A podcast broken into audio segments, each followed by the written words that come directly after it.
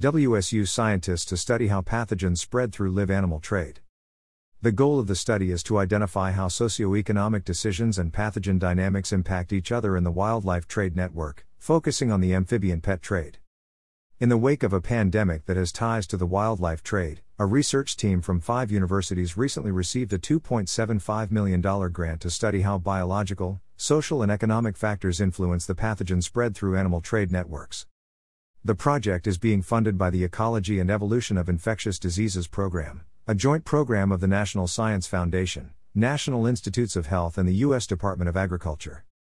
The goal of the study is to identify how socioeconomic decisions and pathogen dynamics impact each other in the wildlife trade network, focusing on the amphibian pet trade. The study aims to inform policies that support biodiversity conservation and prevent future pandemics. The global wildlife trade is a major pathway for the spread of diseases that affect both humans and wildlife, said Jonah Piovia Scott, Associate Professor at Washington State University, Vancouver. Our research focuses on the amphibian pet trade, but we expect it to yield insights about the biological and socioeconomic factors that influence the movement of pathogens through other kinds of wildlife trade networks. Piovia Scott is a co principal investigator from WSU on the project along with Jesse Brunner, Associate Professor at WSU Pullman. Both are from WSU's School of Biological Sciences.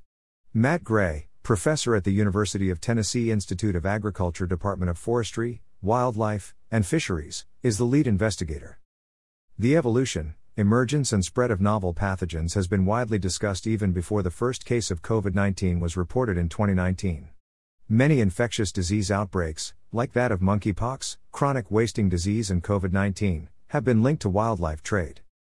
With more than 2.5 million amphibians imported in the U.S. each year for pets and more than 600 million live animals moving throughout more than 180 nations per year, the need for advanced pathogen detection and mitigation strategies is critical. This is the first study to investigate the bidirectional coupling between socioeconomic factors and pathogen dynamics across a tractable wildlife trade network.